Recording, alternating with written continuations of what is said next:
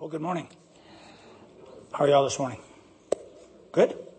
This is uh, this is a real privilege. I'm looking forward to, to having a sp- chance to spend some time with you. Although I look around and I realize that some of the folks that have been in one of my leadership programs will uh, will realize we're on we're on uh, familiar ground. Want, want to tell you a quick story. Um, I first came to faith in the late '80s um, out in BC. I had two young children. So, any of you have ever worked in a VBS program?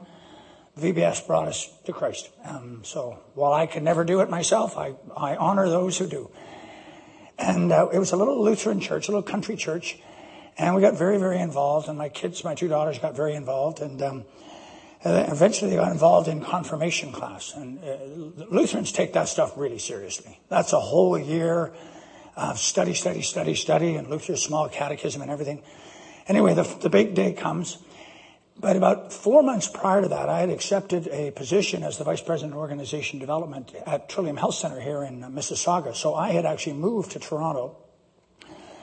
But my family had stayed behind until the school year ended, and most importantly to the girls, to when confirmation ended.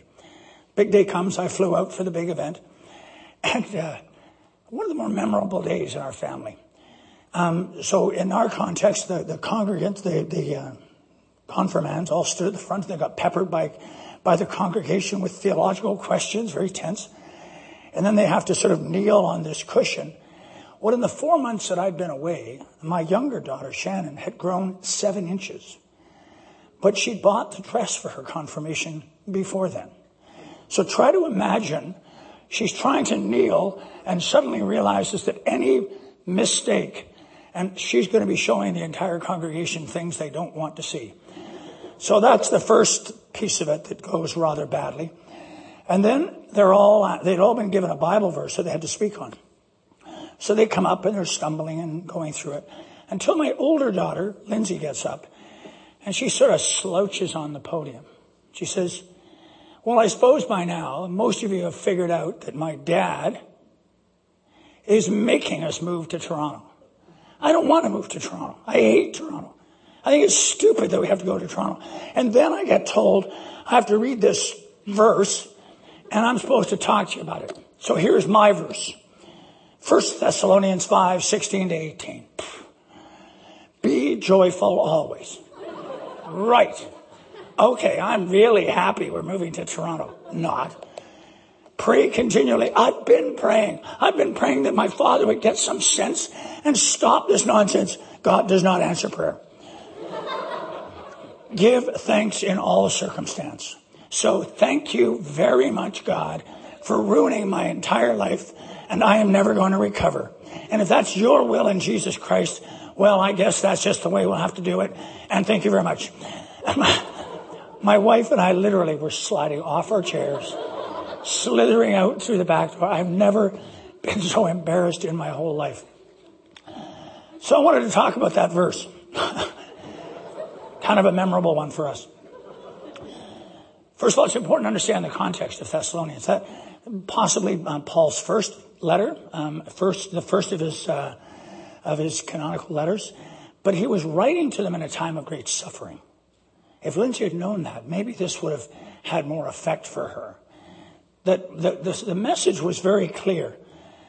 That, that our thanks for God, our praise to God, our glory in God is not because of um, our circumstances. It's quite the opposite. It's thanks, and the, the, music this morning was perfect in, in celebrating that. It's thanking God for what He's done in Christ Jesus, regardless of our circumstances. That our that our thanks of God and our praise to God are independent um, of the circumstances we find ourselves in. And that's really struck home for me over the last several years. Um, sort of fast forward, I was in Toronto and probably, uh, well, not probably, uh, very clearly at the worst point of my life. My, my marriage was coming to pieces, um, and it was devastating for the whole family. And I started seeing a Christian counselor. And one time I went to her and I just said, you know, and I just described the state of my heart, the state of my mind. And I was just completely finished. I had nothing left. My mother had died at just that, at the same time, and everything was just coming to pieces. Selling her house in Oakville, and bless her heart, she looked at me and she said, First of all, there's no charge for this session because I got nothing. I have nothing I can say to you except one thing. She said, I just want you to remember that God inhabits the praises of his people. I'll see you next week. I walked out thinking, what does that mean? And then I realized I had nothing else. And so all the way home, and for the next hour and a half, I just praised God. Clearly not because of my circumstances, because they couldn't have been worse. But I just praised God. And I felt better. And those of you that have been in class with me know that I spend, I, I, I think a lot about something that is really one of the fastest growing areas of study in science today. And that's the, the way the brain works. Right? The, whole, and this whole question of emotional intelligence. And it suddenly struck me that something really interesting was going on here. See, the idea behind emotional intelligence is that the brain, there's actually, I'll give you a quick, are there any neurobiologists or neurosurgeons here? Then I'll be forgiven if I get this slightly wrong. But God has designed this brain of ours in the most exquisite way.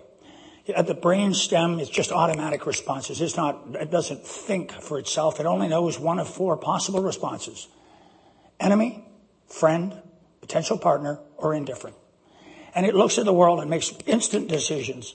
And it makes those decisions because it's getting signals from the limbic system, the amygdala in the limbic system, that is like your early warning system. It sets off fire bells when it sees something that it thinks might be a potential threat. And it sends a signal to the brainstem and the brainstem fires instantly.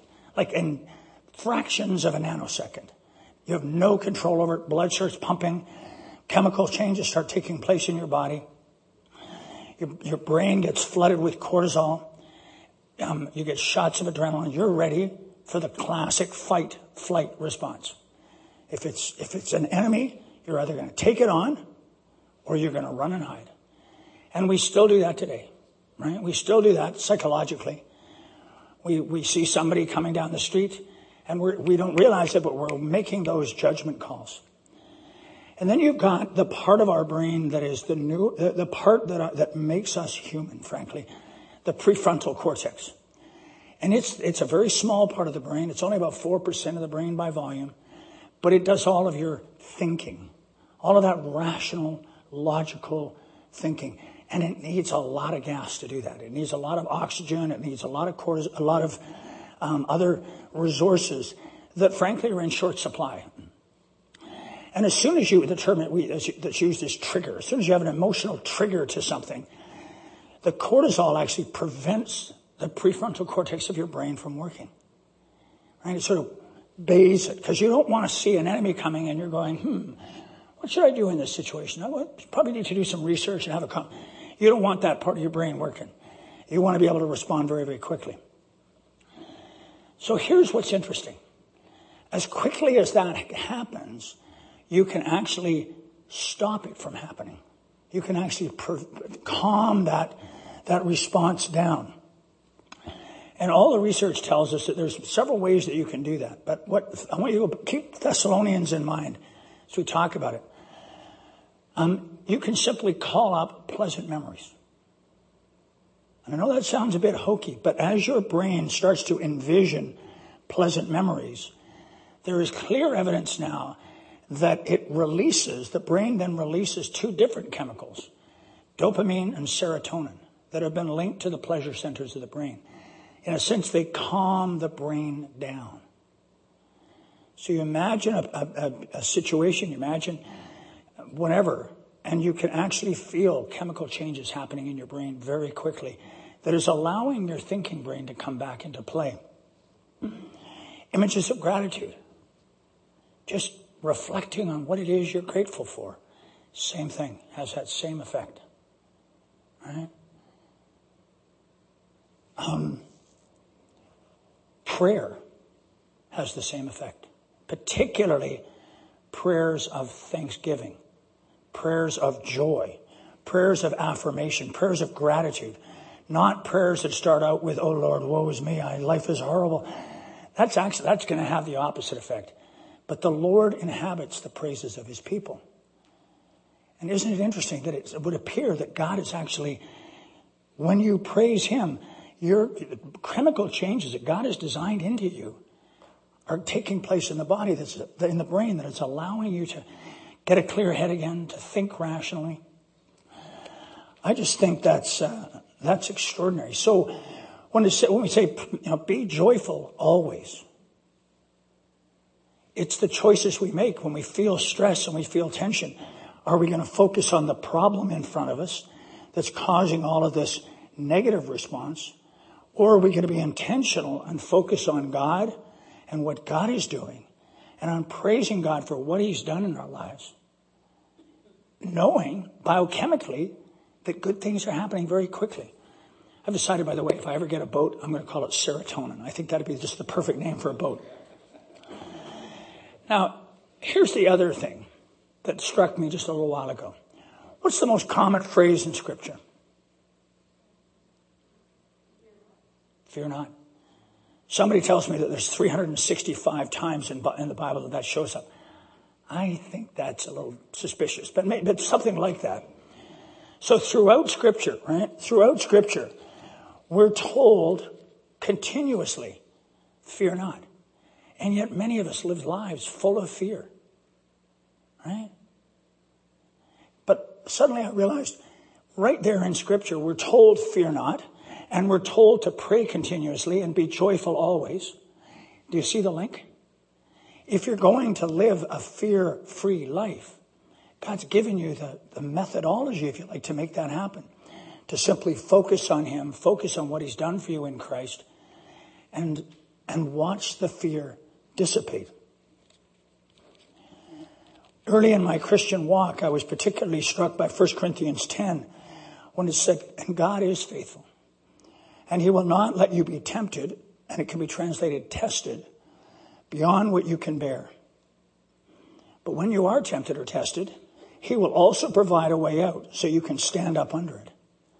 I thought, wow. I've got the sort of personality that's forever getting myself in hot water like always getting myself in trouble. And I thought, I may think I can't handle this, but God knows differently. Because He wouldn't let me be in that situation if He didn't think I could handle it. So I got to think about how He's equipping me to handle this. And all of a sudden, you're re engaging the prefrontal cortex, you're re engaging the thinking part of your brain. It just blows me away how much we're just finally getting a glimmer of what God has designed into us from the very beginning. This amazing capacity to tap into the healing power that He has for us. And that sort of led me to start to think and read a lot more of Richard Foster and others who write about breathing prayer because they take that Thessalonian passage very seriously and ask the question what does it mean to pray continuously? What does that mean? Um, I don't think personally that it means that we're on our knees 24 7, right? Cutting ourselves off from the rest of the world. But the real question becomes do we have an attitude of the heart that orients us to prayer? That in, that in difficult times, our first orientation is to prayer. That's the attitude of our heart.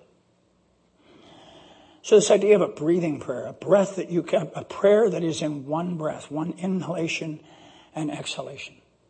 Lovely idea. So that in, in any moment, we can call up that prayer. The most famous one um, comes a variant from Luke um, 18, 13, when the tax collector, collector cries out, God be merciful to me, a sinner. And so it's now referred to as the Jesus prayer. Simply on the inhale, Lord Jesus Christ, Son of God, breathing that in, and then exhaling, have mercy on me, a sinner. Inhaling the goodness of God, the reality of Jesus, and exhaling the sin that is in us. Pretty cool.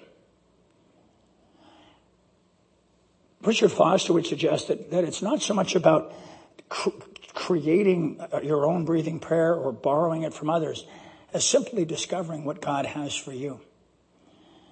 Because I, have spent a lot of time in in a healthcare setting reading a lot recently about, some, and particularly since I've had a history of cancer we're learning more and more and more how the body holds disease at a cellular level. And so if disease is at a cellular level, it's at a cellular level we need to start thinking about how we turn the disease, if you like, or how we re- rethink that. And so my own breathing prayer evolved from that thought process. And I, will regularly, I just repeat the prayer to myself Lord, I pray that every cell of my body would be filled with the love of God, the blood of Christ, and the power of the Holy Spirit. And what happens is I start to pray that. It morphs from a request, I pray that, to a statement of fact.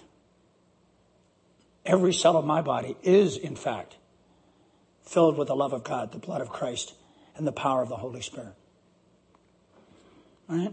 And I can feel God there. I can feel that presence because you're inviting God into the very deepest part of you. And what I'm starting to think is that God doesn't sort of, you know, He doesn't have an address somewhere in my body. When, when we talk about Christ being in us, Christ is in every single cell of your body. Think about that for a second. I have no evidence for that. But somehow as you, as you start to contemplate the implications of that, I think it's pretty significant. So let me very, very quickly, here's the, uh, here's what Foster would suggest as a way of discovering your own healing prayer. And I, I'll encourage you to sort of just try it at some point. First of all, just find a place to sit quietly. Just get yourself away from the hubbub and just sit quietly. And just try to keep your mind as empty as possible and let just God, let God just call out your name. Paul. Let him call out your name. Right? Let him call out your name. And then just start to ask, what is it that I really want? What is it that I, is my heart's desire from God? Is it to know peace? Is it to know joy? Is it simply to know Him? So you just let it, that, that is a sort of a variation of Lectio Divina. Just let that land on your heart. And then start to connect it to your favorite term for God. Abba, Father, I want to know you. Yahweh, I want to know your love. Whatever. You see how you're, you're, you're creating it except you're discovering it. God is the one that's pouring that out for you. And then just write it down so that you can say it in one breath, one inhalation, one exhalation. And by the way, the very process of inhalation and exhalation has a tremendous positive effect, particularly the exhalation part has a tremendously positive effect on you because you're exhaling all the carbon dioxide that you want to get out of your lungs. Then just let it sit for a while. As my friend Bruxy would say, marinate in it. Right? Marinate in it. Let God adjust it. Repeat it, and God will, will do that work in you. He'll just adjust it He'll just tweak it. And then you now have it because it's very hard to come up with a prayer if you're really triggered. If you're really upset, your prayers tend to come out very angry. All right? But when you've, when you've worked through that, it's the first thing you call to mind. Right? Lord Jesus Christ, Son of God. You don't even have to think about it. And so you're moving that prayer from a cognitive function. You're in fact moving it neuro- neurologically, you're moving it from the, the prefrontal cortex into the memory of your brain, right? Into the memory of the brain, where it takes no effort at all to pull it forth. But it's the sort of thing that you have to have thought about and prepared for uh, ahead of time. And so then you just pray it continuously. You pray it when you're in the car. You pray it when you go for a walk. Right? You just pray it continuously. And just that, it starts to move it from the head, from the, the thinking brain into the memory, the emotional memory of the brain, and ultimately, I'm convinced, into the heart. Right? It just becomes that attitude of the heart that says, in all things, in all circumstances, no matter what's happening in my life, I'm going to remember that God inhabits the praises of his people. When I had my experience with cancer seven years ago, a very frightening time, obviously. It was throat cancer, you can probably tell by my voice. Um, and I realized early on in that journey that I had two choices. I could lean into God or not. And I'm convinced that the experience that I'd had in my, with my marriage coming apart, just literally eight months before, that God, I realized God had used that to prepare my heart for an even bigger challenge. And suddenly I was in a position and I was able to then Just stay focused on God. Which is much harder, by the way, when they've got you on high doses of morphine. But I can, I'm here to tell you, you can still do it. It comes out a little weird, but apparently God still honors that. So that's my encouragement. Take it seriously. Be joyful, always. Not because of anything that's happening to you or, or anything you've done. Just be joyful because you have a God who loves you so much that he wants to inhabit every cell of your body. You have a God who loves you so much that he gave everything to draw you back to him. If that isn't something to be joyful about, to be thankful for, I don't know what is. And to pray continuously, to pray in the Spirit of God that He would be indwelling in you and that you would know His love and His truth. There you go. Let me just uh, close in prayer. Heavenly Father, I just, I thank you from the bottom of my heart for the privilege of knowing you of, of feeling and experiencing your love in every part of my body. And I pray now, Lord, that as we all go back into our work, that we would go um, praising you and giving you thanks. That we, we would go back into our various tasks with one thought in mind. How can I make this, whatever it is that I'm doing, how do I, how, Lord, help me to make this an act of worship to the God who loves me. So I just pray that God would bless you today. Bless each and every one of you as you go from here. We'll just capture your heart with a song of praise. In Jesus' name, amen.